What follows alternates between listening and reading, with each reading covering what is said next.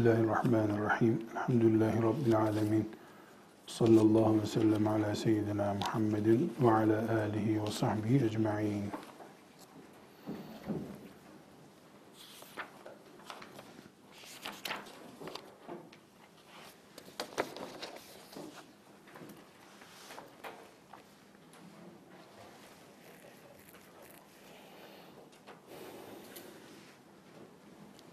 Fıkha giriş için fıkhın tarihini ele aldık.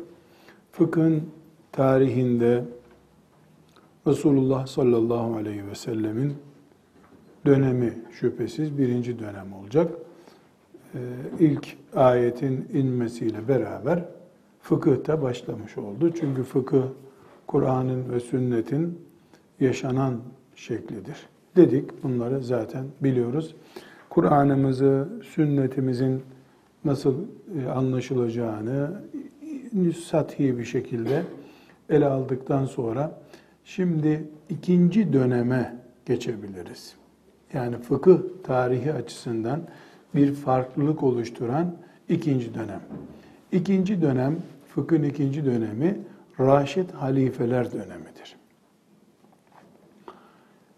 Hanım kızlar Raşid halifeler deyimini çok yoğun bir şekilde duyacaksınız ve İslam'ı fıkı değil, İslam'ı anlamak için Raşid halifeler bilgisinin zihninizde muhakkak yer etmiş olması gerekiyor. Raşid kelimesi yolda, olgunlukta, kıvamında anlamına geliyor bir insan çocukluk dönemini atlatınca reşit oldu denir. Reşit olmak yani artık adam yerine konmak demek. Raşid halifeler de Resulullah sallallahu aleyhi ve sellemin nübüvvet hariç bulunduğu siyasi konumu ve dini üst makamı temsil eden halifelerin ilk beşine sıralamada değil de ilk beş tanesine verilen isimdir. Dört ile beş arasında da bir nebze fark, isim farkları vardır. Resulullah sallallahu aleyhi ve sellem Efendimizin ilk halifesi Ebu Bekir radıyallahu anh'tır. Sonra Ömer bin Hattab, sonra Osman bin Affan, sonra Ali ibn Ebi Talib radıyallahu anhum cemiyen Bunlar ilk dört halifedirler. Fıkıh tarihi açısından bu ilk dördünü konuşacağız. E, hicretin 11. senesinden 40. senesinde Ali bin Ebi Talib radıyallahu anh'ın şehadetine kadar olan tarihe Raşid halifeler tarihi denir. Daha sonra hicretin 99. senesinde halife olan Ömer bin Abdülaziz rahmetullahi aleyh de Raşid halifelerden kabul edilir. Ulemanın önemli bir bölümüne göre Raşid halifeler denince bu beş isimden söz ediyoruz demektir. Ama fıkıh tarihini irdelediğimizde fıkıh tarihi açısından Raşid halifeler dönemi hicretin 11. senesiyle 40. yılı arasındaki ilk dört halife kastedilir. Şimdi bu dönem Raşid halifeler dönemi aynı zamanda ashab-ı kiramın da yoğun bir şekilde yaşadığı dönemdir. Bu nedenle ashab-ı kiramın yaşadığı dönem olarak adlandırılıp halifeler dönemi diyebileceğimiz gibi sahabe dönemi de diyebiliriz.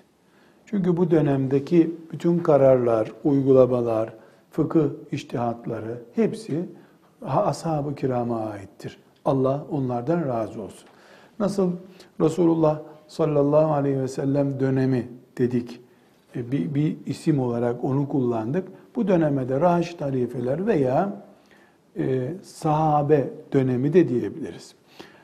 E, ashab-ı kiramla ilgili e, sünnet konusuna dahil olduğu için bir miktar söz ettik. Ashab-ı kiramla ilgili elbette söylenecek çok yoğun söz var olması da gerekiyor ama bu dönemde yani Raşid halifeler ya da sahabeler döneminde fıkı incelerken sahabenin pek çok alanda müdahil olduğunu göreceğiz. Daha sonra e, fıkıh meselelerini konuşurken işte sahabenin filan görüşüne göre diyeceğiz. Ömer bin e, Hattab radıyallahu anh'ın filan görüşüne göre diyeceğiz. İşte Ali bin Ebi Talib'in iştihadına göre diyeceğiz. Tıpkı cümlemi çok iyi anlamanızı istiyorum. Tıpkı Resulullah sallallahu aleyhi ve sellemin filan hadisine göre bu caizdir. Nasıl diyorsak aynı şekilde sahabeden filancanın sözüne göre diye de bir hüküm konduğunu göreceğiz. Bizi çok önemli bir noktaya götürüyor. Demek ki bizim fıkıh bilgisi elde ederken kullandığımız kaynaklardan birisi ashab-ı kiramdır. Zira biz sahabenin sözünü, ashab-ı kiramdan birisinin sözünü veya toplu olarak ashab-ı kiramın ittifak ettikleri bir sözü herhangi bir alimin sözü gibi görmüyoruz. Ebu Hanife'nin veya Malik bin Enes'in sözü gibi görmüyoruz. İmam Şafii dedi derken ki e, bakış tarzımızdan çok daha yukarıda sahabenin sözü. Evet, sahabinin sözünü Resulullah sallallahu aleyhi ve sellemin sözü gibi de görmüyoruz. Bizde bir sıralama var. Nedir bu sıralama? Allah'ın kitabı Kur'an, peygamberin sözü sünnet, hadis. Aleyhissalatü vesselam. Bunun dışındaki sözlerden söz ettiğimizde ashab-ı kiramın sözü bütün sözlerin üstündedir. Ashab-ı kiramın sözü bütün sözlerin üstündedir. Müslüman olarak da böyle, genel kültürümüz böyle. Ee, Müslümanlık içinde daldığımızda fıkıh kaynağı olarak da ashab-ı kiramın sözü herhangi bir alimin, müştehidin sözü gibi asla değildir. Ee, bizim için bağlayıcı niteliktedir. İleride inşallah fıkhın derinliklerini okuduğunuzda, uzun uzun fıkhi münakaşaların yapıldığı kitaplar, eserler okuduğunuzda sahabenin bir sözünün ne kadar kilitleyici olduğunu göreceksiniz. Sahabenin aşılması iki nedenle olur. Birincisi Şia mezhebinde olduğu gibi sahabe içinde e, farklılık telakki eden yani ashab-ı kiramı kategorilere ayıran, kendilerine göre büyük küçük, değerli değersiz ayrımı yapan bir anlayıştan dolayı ashab-ı kiram işte şu cinstendir, yok Ömer'in yanındadır gibi cahilce ve kıyamete kadar ömrümüz olsa kabul etmeyeceğimiz, reddedeceğimiz, Müslümanlığımıza sığdıramayacağımız bir anlayış. Ya bundan dolayı yahut da İslam'ı içinden çürütmenin en iyi yolu olan ashab-ı kiramı eritmek. Ashab kalktı mı Kur'an da gitti, sünnet de gitti, İslam da eridi gitti demektir. Bu iki anlayışın dışında bizim için muteber olan ve ümmetimizin büyük bölümünün ittiba ettiği görüş olan ashab-ı kiramı Allah'ın kitabı Kur'an'dan, Peygamber aleyhisselam efendimizin sözleri olan hadislerden sonraki en yetkili söz sahibi görme anlayışı. Bu şekilde inanıyoruz, bu şekilde iman ediyoruz. İnşallah bu şekilde de ölmek istiyoruz. Rabbimizin huzuruna bu şekilde gitmek istiyoruz. Elbette ashab-ı kiramı defalarca vurguladığımız gibi peygamber gibi masum görmüyoruz. Hatalıydılar, büyük hatalar yaptılar, çok yanlış işler yaptılar. Buna rağmen böyle görüyoruz. Çünkü ashab-ı kiramı bir şahıs olarak ele almıyoruz biz. Kitle olarak ele alıyoruz. On binlerce peygamber etrafındaki kenetlenmiş insan olarak alıyoruz aleyhissalatü vesselam. Ama peygamberi şahıs olarak alıyoruz. Mesela peygamberi aleyhissalatü vesselam Muhammed, Abdullah'ın oğlu Muhammed olarak bir insan alıyoruz ama peygamberin etrafındaki ailesini, ehli beytini, bütün saygımız, tazimimiz, tebcilimize rağmen peygamber gibi görmüyoruz. Yani peygamberi şahıs olarak yukarı çıkarıyoruz. Etraf olarak, aile olarak bütün sevgimize, hürmet, saygımıza rağmen peygamber gibi görmüyoruz. E, peygamberin kızı, başımızın tacı, gözümüzün nuru, hürmet, saygı, hiçbir şey diyor. Allah emretmiş saygı göstereceğiz. Hürmet edeceğiz ama peygamber değil. Ashab-ı kiramı birey olarak sıradan bir Müslüman olarak görüyoruz. Kitle olarak başımızın tacı görüyoruz. Hürmet saygıda kitle olarak hürmet saygı ediyoruz. Ashaba leke getirmiyoruz. Ama birey olarak hata etmiş olan, filan günah işlemiş olan, filan yanlışı yapmış olan sahabe vardır diyoruz.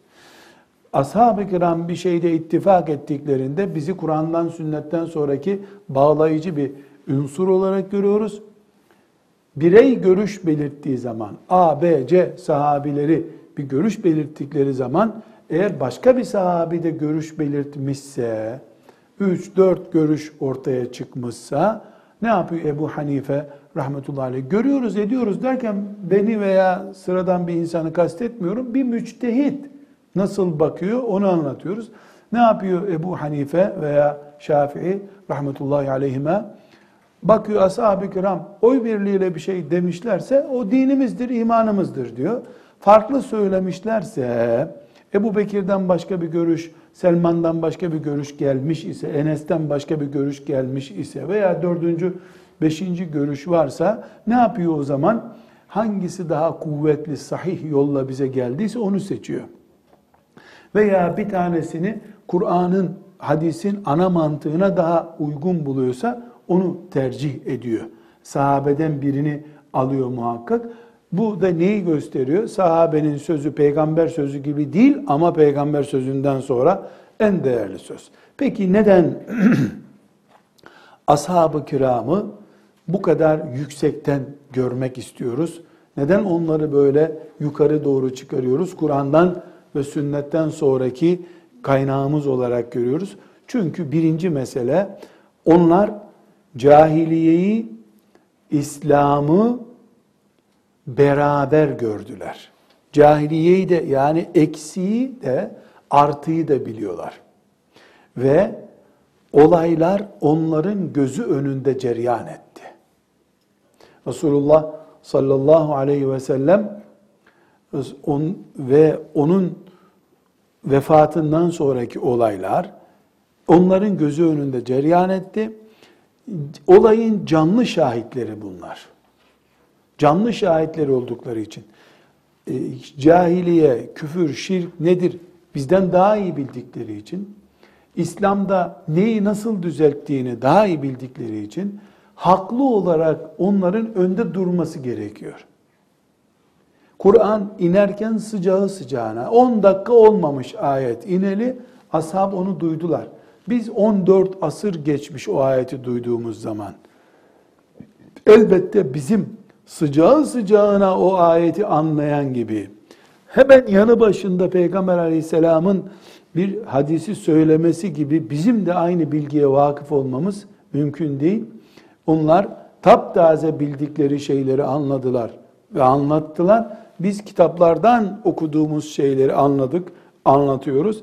Elbette aramızda böyle bir fark olmalı. Aramızda derken kendimizi bizi kastetmiyoruz. 1900-2000'li yıllarda yaşamış kimseleri kastetmiyoruz. Yani sahabe ile hemen sahabeden 50 sene sonra gelen nesil için de geçerli bu. Yani 50 sene sonraki de ashab-ı kiramın bildiğini bilemez, ashab-ı kiramın yaşadıklarını yaşamadı. Hasan Basri alim, takva, zahid ama bir Ebu Bekir'in yaşadıklarını yaşamadı. Ebu Bekir'i görmekten başka bir meziyeti olmadı onun. Bir sonraki biraz daha soğuk. Bir sonraki nesil daha bir sonraki bir sonraki gittikçe geri doğru ne oluyor? Aradaki mesafe büyüyor. Birinci nokta bu. Ashab cahiliyeyi ve İslam'ı beraber gördüler. Olaylar onların gözü önünde ceryan etti. İkinci olarak dinin bir okunan, yazılan şekli var. Bir de maksadı var. Dinin makasıdı var.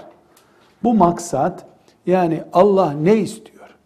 Bunu mesela e, şu şekilde örneklendirebiliriz. Kur'an'ı ve sünneti okuduğumuzda alkolün Müslümana haram edildiğini görürüz.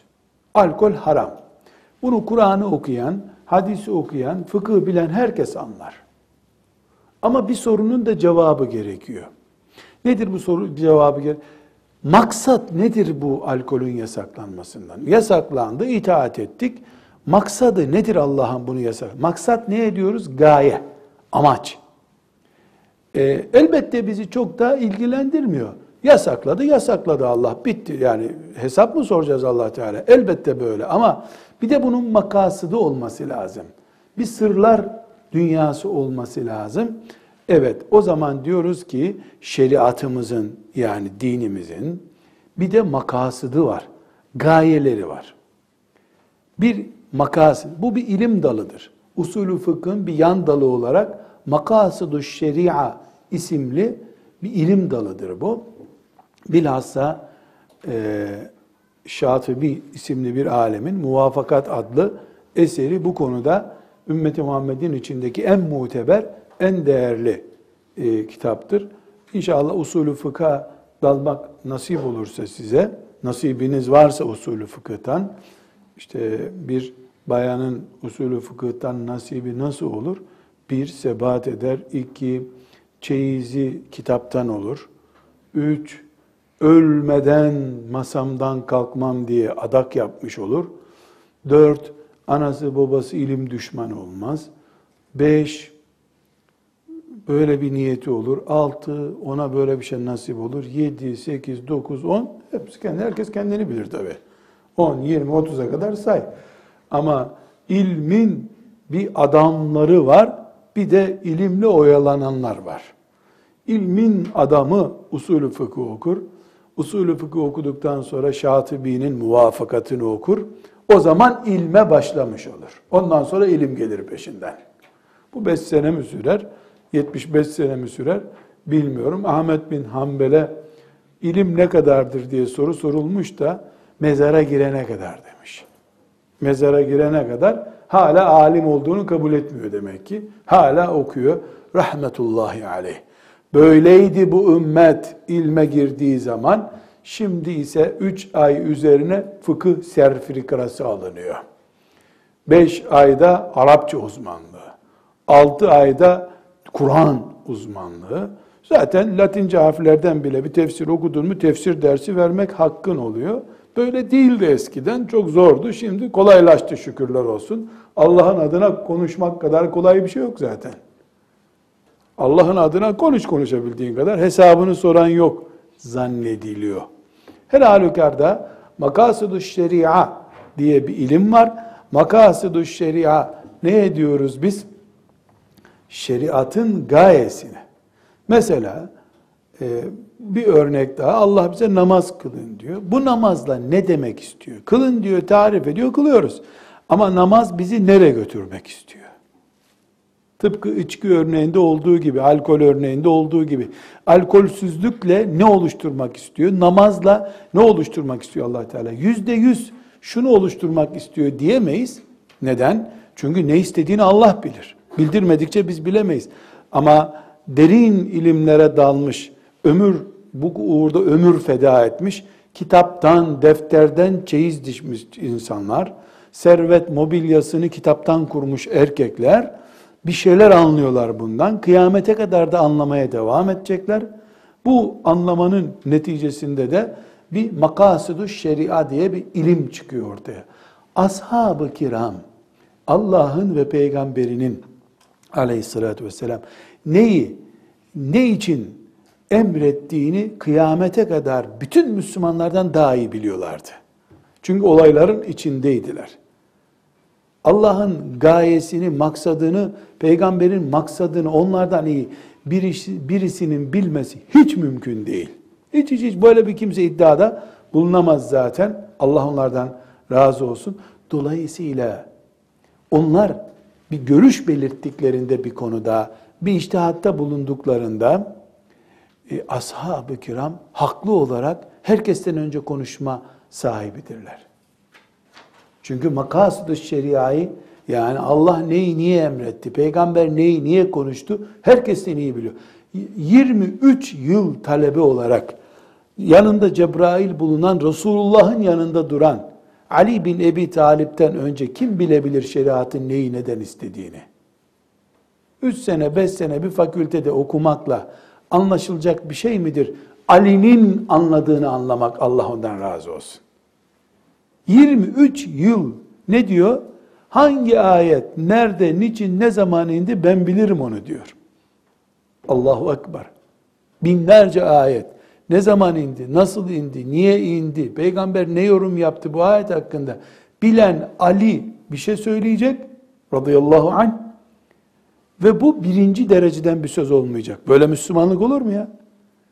Uyduruk bir A4 kağıdına diploma diye bir şey yazıyorlar.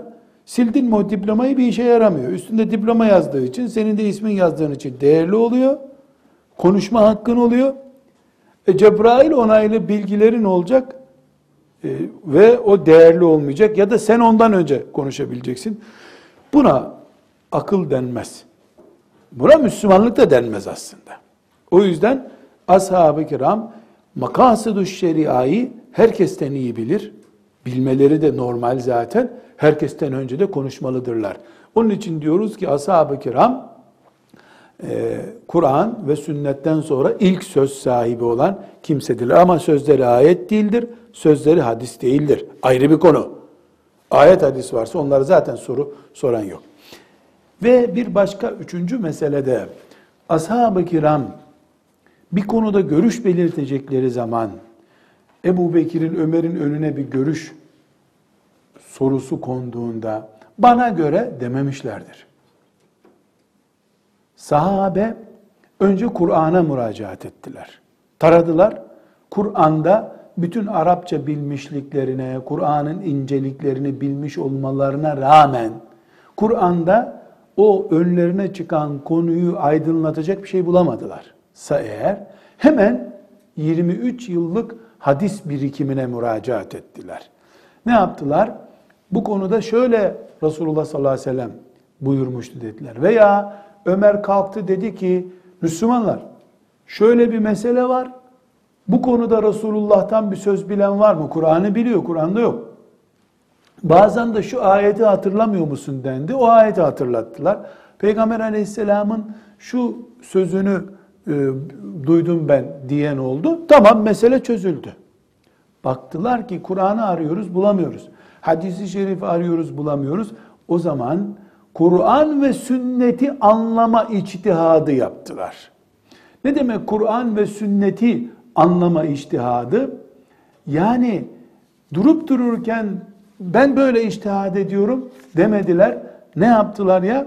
Kur'an ve sünnet bana böyle ilham ediyor dediler. Biraz önce ne dedik biz? Kur'an ve sünnet onların en iyi anlaması gereken e, kaynaklarıydı. Onlar Kur'an'ın inişini gördüler. Peygamber aleyhisselam efendimizin konuşmasını mübarek dudaklarından izlediler. Hangi olay hakkında bunu buraya koydu diye bir sahabi bir cevap verdi ve niye oraya koyuyorsun dedi. O olayı herkesten önce gördükleri için bu olayın filanca sorunun Kur'an'da ve sünnette direkt cevabı yok ama Kur'an'ın ve sünnetin oluşturduğu kültür bana böyle söyletiyor dediler.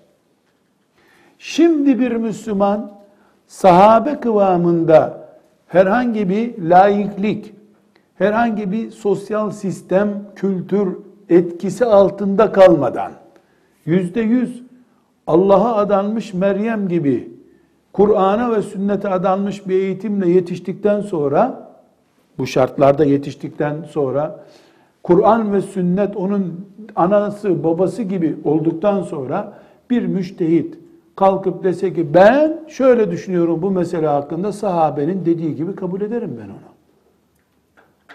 Kabul ederim. Niye kabul ederim? E sahabe gibi yetişmiş zaten.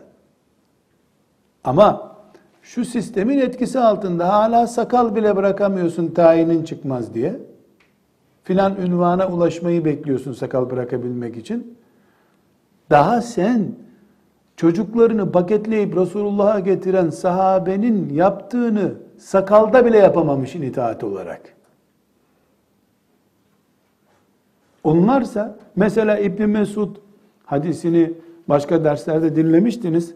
Hani kadınların kaşlarını aldırması ile ilgili caiz görmüyor da e, kadının birisi senin karının kaşları öyle değil mi diye ben özet olarak anlatıyorum hadisi. Takılıyor İbn Mesud'a. E, öyle değil diyor. Benim olsa onunla bir odaya girmem ben. Yani boşarım onu diyor. Kaşlarını aldırmış bir kadını boşarım ben diyor İbn Mesud radıyallahu anh. Yani şu kadar çocuğumuz var. Bu çocuktan sonra bu kadından nasıl ayrılacağım yok. Peygamberin sünnetine aykırı olarak kaşlarını aldırmış olacak bir kadın da İbn Mesud da onunla aynı evde oturacak. Ne diyor? Onu boşamış, onunla aynı odada olmam ben diyor. Merak etme diyor. E şimdi bu kıvamdaki sahabi Kur'an ve sünnet hakkında bir yorum yaptığı zaman, iştihat ettiği zaman ya sen filanca işten etkile, sekülerizmden etkilendin denebilir mi bir sahabiye? Etkilense etkilense Ebu Zer radıyallahu anh gibi Kur'an'dan fazla etkilendiği için aşırı bir iştihat yapmış olabilir. Kur'an'ın ilaç dozajı yüksek gelmiş olur olduysa eğer. Allah onlardan razı olsun ki böyle bir şey yok yani. Kıvamında Kur'an anladılar. Bu sebeple şu anda da bu iştihadı bir Müslüman yapabilir mi? Yapar. Teslim olurum. Olurum tabi. Ama hele bir göreyim onun Kur'an'dan etkilenişini. Onun da e, Ömer bin Hattab gibi e, Küvveret suresini okuduğu için bayıldığını bir görelim bakalım. Kur'an sabaha kadar Rabbi ile baş başa kalışını bir duyalım bakalım. Yani Kur'an onun ruhuna inmiş olsun. Sünnet ruhuna inmiş olsun. İçtihad etsin, kapısında kalalım. Yoksa içtihat kapısını kimsenin kapattığı yok. Allah'ın açtığını kimse kapatamaz. Böyle bir kabalık olur bu. Bunu kimse yapamaz. Şimdi burada e, ashab-ı kiramın iştihadının neden ulema için yani Ebu Hanifeler için çok ciddi bir kaynak oluşturduğunu, Kur'an'dan ve Peygamber aleyhisselamın sözünden sonraki üçüncü derecede bir kaynak oluşturduğunu özellikle gerekçelerine dayandırdık. Burada e, bizim için çok önemli bir ipucu, bilgi ulaştırmak istiyorum. Ashab-ı kiramın tamamı böyle sözünü ettiğimiz, evet benim kanaatim budur diyecek bir fakih değildiler. Allah onlardan razı olsun. Kimi kılıcını iyi kullanıyordu. Kimi dilini iyi kullanıyordu. Kimi de iyi müştehitti. Toplam İbn Kayyim el-Cevzi rahmetullahi aleyh 130 civarında fakih sahabi tespit edebilmiş. 130 civarında. Demek ki yani 120 binden fazla sahabiden söz ettiğimize göre binde bir oranında sahabide müştehit alim oranı. Bunların arasında çok yoğun fetva veren yedi kişi var. Yani Ebu Hanife nasıl bizim için uç örnek, ashab-ı kiramın içinde de uç örnek olan e, yedi kişidir. Bunların en önde gelen ya şeylerine göre, ilim ağırlıklarına göre veya öyle demeyelim de bize intikal eden ilimlerine göre sıralayacak olursak Ömer İbnül Hattab en büyük müştehidi ashab-ı kiramın. Abdullah İbni Abbas daha büyük bir e, Kur'an müfessiri ama İçtihatta Ömer bin Hattab daha büyük fakihlik açısından. Ömer bin Hattab, Ali ibn Ebi Talib, Abdullah ibn Mes'ud, Aişe radıyallahu anha, Zeyd bin Sabit, Abdullah ibn Abbas ve Abdullah ibn Ömer. Bu yedi e, sahabi ilimde, iştihatta müthiş zirveye çıkmışlar. Zaten ileride inşallah, ileride hep diyorum biz hala fıkha girmedik. İleride fıkıhla meşgul olduğunuzda Allah bize o günleri göstersin diye dua ederim. Dilerim inşallah sizden yetişenler bir e, mektup yazıp filan konudaki filan fıkhi meseleyi yanlış anlamışsınız hocam. Aslı öyle değil. Hadis-i şerifi unutmuşsunuz filan de inşallah bize yazılar yazar. İnşallah. Allah o günü bize gösterirse ayağımız yerden kesildi, uçtuk, kanatlandık demektir. Olmayacak bir şeyden söz etmiyoruz tabi. Burada e, ashab-ı kiramın e, ilim açısından Peygamber aleyhisselamdan aldıkları ilim seviyesini göstermiyor bu. Belki Ali İbni Ebi Talib çok daha fazla ilim aldı. Ama Ömer bin Hattab'ın bulunduğu konum 10 sene ümmeti Muhammed'i idare etti.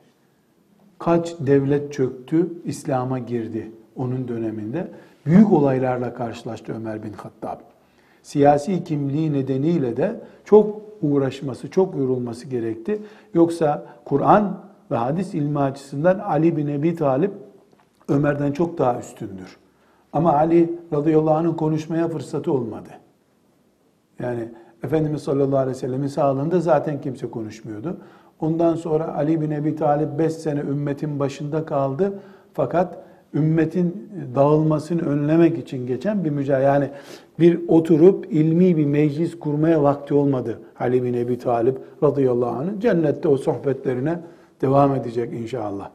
Ee, bir de ashab-ı kiramdan e, bu kadar yoğun olmayan bir fetva akışı olanlar da var. 13 tane sahabi de e, çok yoğun değil ama epey bir miktar onlardan da bilgi geliyor.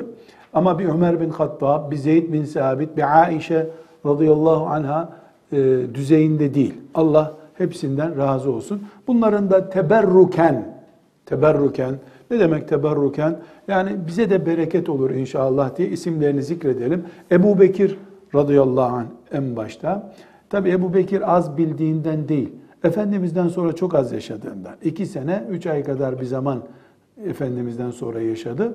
Bu da gösteriyor ki iki sene, üç ayda karşılaşılan olaylar Ömer'in on senede karşılaştığı olaylardan daha az olduğu için daha az bir yansıma oldu. Ebu Bekir, Ümmü Seleme, Efendimiz sallallahu aleyhi ve sellemin annesi, hanımı, anamız, analarımızdan.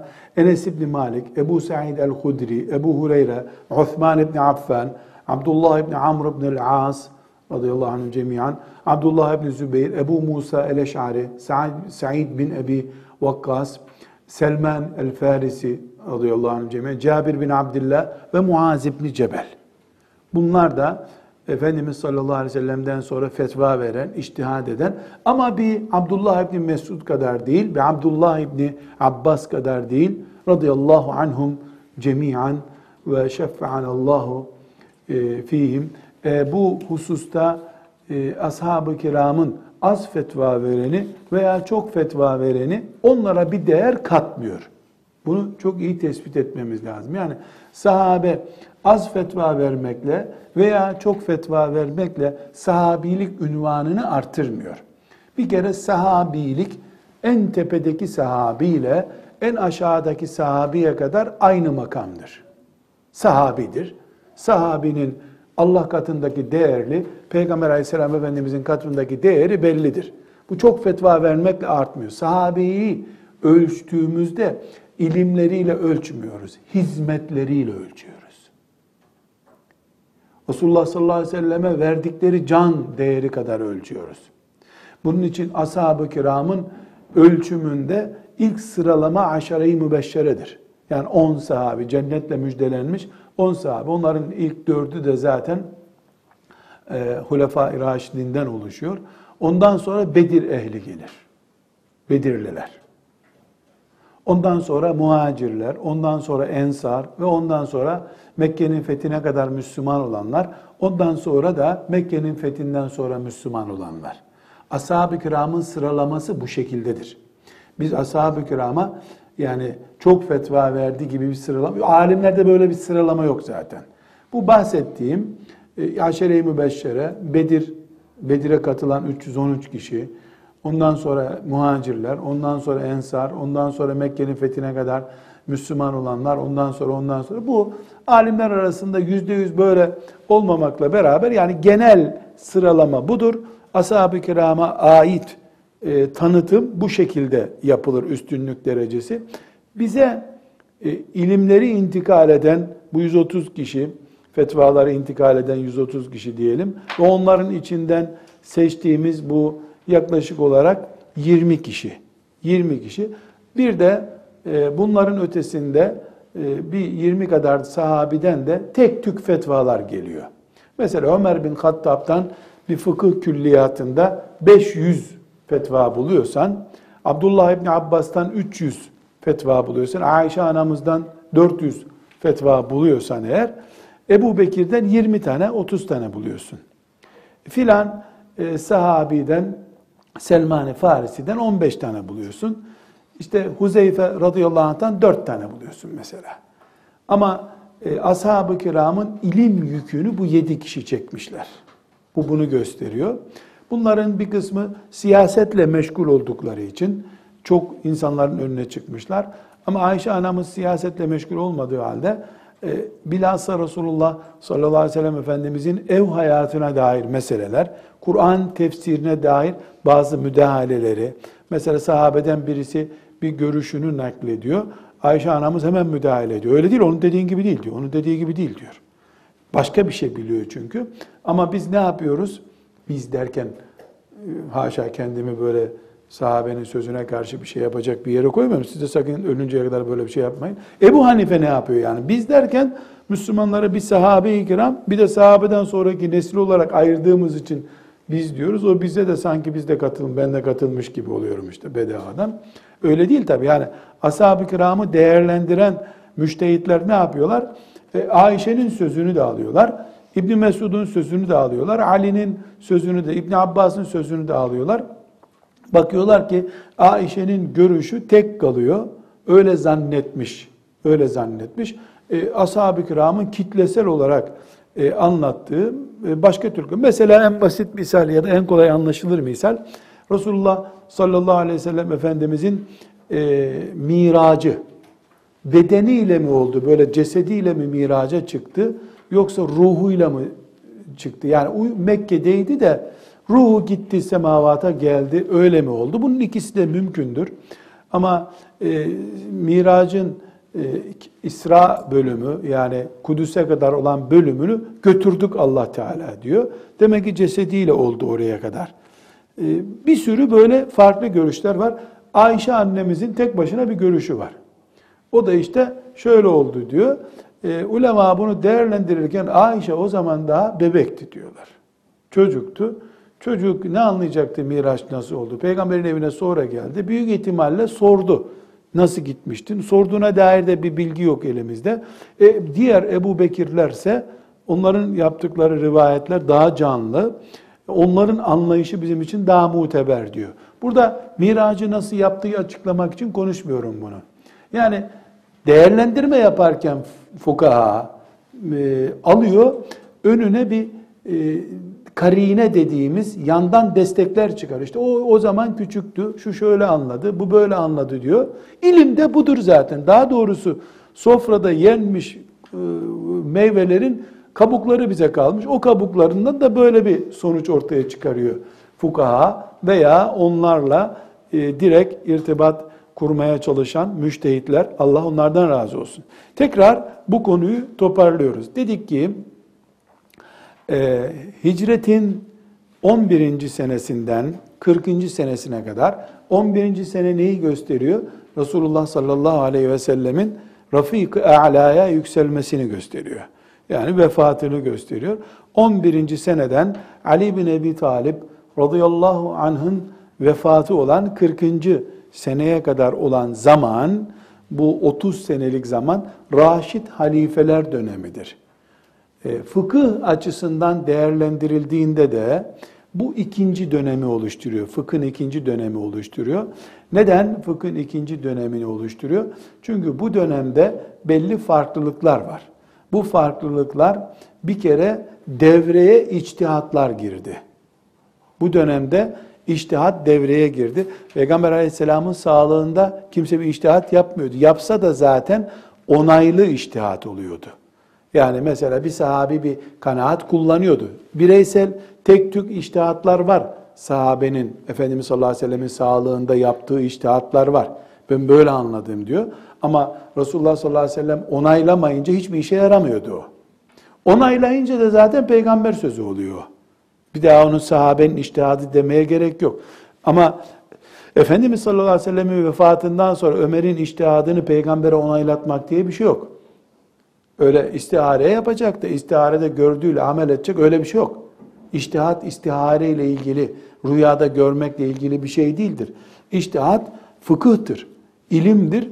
O ilme kanaat kullanınca onaya gerek yok. Zaten onaylı adamsın sen başta. Ömer bin Kattab, Ali bin Ebi Talip onaylı adam zaten. Nedir o onay? Ben ve Raşid halifelerimin yolundan gidin diye bir onay var ortada. Dolayısıyla bu dönemde iştihat da devreye girmiştir. İştihadını ashab-ı kiramın biz Kur'an ve sünnetten sonra bizi bağlayan dini bir belge görüyoruz. Neden dini bir belge görüyoruz? Biz derken gene bak ben kendimi kastetmiyorum. Bu zamanın insanını da kastetmiyorum. Ebu Hanife'yi kastediyorum. Ahmet bin Hanbel'i kastediyorum. E, veya diğer Taberi'yi kastediyorum. Yani müştehitler bunu din olarak algılıyorlar. Neden? Çünkü sahabe-i kiramın farkı var dedik. Şeriatı onlar gördüler. Cahiliyeyi görmüşlerdi. Şeriat geldi. Neyi niye değiştirdiğini gördüler. Ne kaldırdı, yerine ne getirdi? Onu bizzat incelediler. Gözleriyle müşahede ettiler. Dolayısıyla onların konuşma hakkı herkesten fazladır. Makasıdü şeriayı yani Allah neyi niye koyuyor? Ne istiyor Allah? Bizi nereye götürmek istiyor? Sonucu ne olacak? Şeriatın cennete daveti dünyada nasıl tecelli edecek? Bunu herkesten iyi bilmeleri gerekiyordu ve bildiler de nitekim. Ee, dolayısıyla mesela en basitinden arkadaşlar ashab-ı kiram e, Ali bin Ebi Talip ve e, Muaviye bin Ebi Sufyan radıyallahu anhum cemiyan tartıştılar, ihtilaf ettiler. Bu ihtilafın temelinde makaslı şeriai anlayışları vardı. Yani bu kavga e, şimdiki cahillerin zannettiği gibi mal mülk kavgası değildi. Evet bunun haklı tarafı büyük ihtimalle Ali bin Ebi Talip'ti. Yani Ali bin Ebi Talip hak üzereydi ama diğerine İslam alimleri cahil yanlışlık yaptı demiyor. Makasdı şeria üzerinden bir kavga yapıldı. Yani burada Müslümanın göstermesi gereken tavır şudur, öbürü de hayır öyle olmaz. Bu tavır böyledir diye bir taraf koydu. Bu makasıdü şeria yani Allah'ın şeriatından ne istediğini anlama uğruna birbirine kılıç bile çektiler. Bu meseleyi bu şekilde neyin örneği veriyorum? Yani ashab-ı kiramın dini, dinin özünü anlama hakları ve realiteleri gerçekten de öyle olmaları bir hakkın tecelli etmiştir. Netice olarak biz ashab-ı kiramın döneminde fıkıhta böyle bir gelişmeyi e, müşahede ediyoruz. Bu gelişme e, gerçekleşti. Ashab-ı kiram ciddi bir şekilde Allah'ın razı olacağı e, işleri becerdiler. Biz burada bu becerikliklerini hürmetle, saygıyla karşılıyoruz. Allah razı olsun çok iyi yaptılar diyecek kadar basit görmüyoruz bunu. Dindir diyoruz. Şimdi burada bir şeye dikkat ediyoruz hanımefendiler. Biz ashab-ı kiramı överken, yani saygıyla, hürmetle karşılarken, e, Allah razı olsun ne yaptılar? Bağdat'taki bir alim gibi değil. Kur'an ve sünnetten sonraki bir belge gibi kullanıyoruz ashab-ı kiramı. Buna çok e, dikkat etmemiz gerekiyor. Burada e, bile bile bir başlık açmış olduk. Ashab-ı kiram ihtilaf ettiler dedik. Peki ihtilaf niye ettiler ashab-ı kiram? E, bunu değerlendirmemiz lazım. E, birincisi ashab-ı kiram e, bir kere e, ittifak ettikleri şey ihtilaf ettiklerinden çok fazla oldu. Evet, ashab-ı kiram ihtilaf ettiler. Tek kelime halinde değillerdi. Dinin yapısı zaten. Resulullah sallallahu aleyhi ve sellemin onlara bıraktığı din bilgisi ihtilaf etmeyi gerektiriyordu. Hareketli, esnek ve bütün zamanlarda heyecanlı ve canlı olan, ivmesi yüksek bir din bıraktı Resulullah sallallahu aleyhi ve sellem. Ee, dolayısıyla ashab-ı kiram o dini diğer peygamberlerin ümmetlerinin yaptığı gibi dondurmadılar. Hareket haline getirdiler. Bu hareket biraz önce verdiğim örnek gibi onları bir tür tartışmaya, o tartışmada bir tür savaşa kadar bile onları götürdü. Çünkü ihtilaf her şeyden önce insan yapısının temel karakteridir. Bir evde bile yüzde yüz ittifak sağlanması mümkün değildir. İnsanlar eş oldukları zaman bile ihtilaflı olurlar, olabilirler. Ana baba çocuk oldukları zaman da olabilirler, olmalıdırlar da herkes haddini, hududunu bilmek şartıyla. Abartmamak şartıyla. Bu bir kere e, ihtilafları yani yüz mesele varsa dinle ilgili, yüz konu varsa şu anda yüzün doksanında ihtilaf ediyoruz biz. Ashab-ı kiram onunda ihtilaf ettiler. İhtilafı doğallığında bıraktılar. İhtilafı ekolleştirmediler. Mezhepleştirmediler. Doğal bir ihtilaf. İşte bahsettiğim gibi dinin yapısından kaynaklanan, Resulullah sallallahu aleyhi ve sellemin bıraktığı dinin özünde kaynaklanan ihtilafı kullandılar. Ee, ve abartılı bir ihtilaf olmadılar. Neden olmadılar? Bir, şurayı çok iyi değerlendiriyorlardı. Bir mesele önlerine çıktığında onu hemen istişare konusu yapıyorlardı. İkincisi, e, genellikle ashab-ı kiram Medine'de yaşıyorlardı. Büyük bölümü. Hele Ömer bin Hattab'ın e, vefatına kadar onları Medine'nin dışına çıkarmıyordu. Siz Resulullah'ın emanetisiniz, beni yalnız bırakmayın Medine'de diye bir anlayışı vardı. Burada ki bu Medine'de yaşamaları da hep bir arada olmalarından bir konuda görüş belirtiyor. Yanlış düşünen geri alıyor. Ee, ne diyecekleri konusunda birbirlerine itimat ediyorlar. Medine'de olmaları bir rahmet oldu. Ve en önemli üçüncü noktada ashab-ı kiram ben böyle düşünüyordum yanlışmış sözümü geri aldım demeye hiç utanmadılar hiçbir zaman.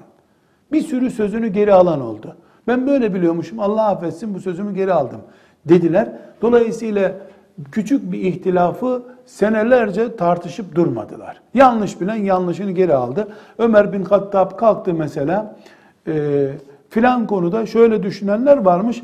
E, sakın bir daha böyle düşünmesinler uyarıyorum dedi. Peki dedi diğeri. Yani büyüğe hürmet ettiler. Aliminin önünde konuşmadılar. Bu da ihtilaf ettiler ama ihtilafını asırlarca sürdürmediler gibi bir mantık getirdi beraberinde. Burada 130 sahabi alimdi. Onlar derin bir ilim anlayışında sahip oldular. E, işte ondan sonra ashab bizim için örnek oluyor. E, ashab-ı kiram ihtilafı derinleştirmediler gibi konulara e, bir cevap vermemiz lazım bizim. Yani bu cevap da ashab farklı bir insan mıydılar? Ashab-ı kiram yemiyor, içmiyorlar mıydı? Ashab-ı kirama sonra gizli gizli vahiy mi geliyordu? Gördükleri rüya din miydi? Yani nedir ashab-ı kiramı sonraki nesillerde olmayıp onlarda o, olur yapan şey? Dedik ki dini anlamalarında üç farklılık zikrettik. Yani ne dedik? Elbette onlar cahiliye İslam'ı yaşadılar. Makasüdü şeriayı iyi biliyorlardı vesaire sebep saydık. Ama bir de genel olarak ashab-ı kiramı bir kitle şeklinde de düşünmemiz gerekiyor. Bir sonraki derste de bu farklılığı konuşalım. Velhamdülillahi Rabbil Alemin.